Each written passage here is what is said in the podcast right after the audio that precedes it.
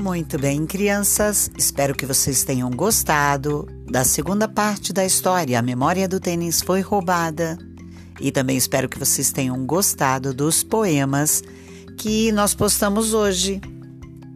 Até quarta-feira que vem, às 16 horas, com o final da história A Memória do Tênis Foi Roubada.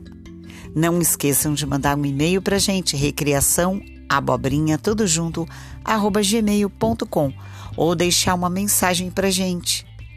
Muito obrigada por você estar aqui. Tchau, tchau. Até a próxima semana.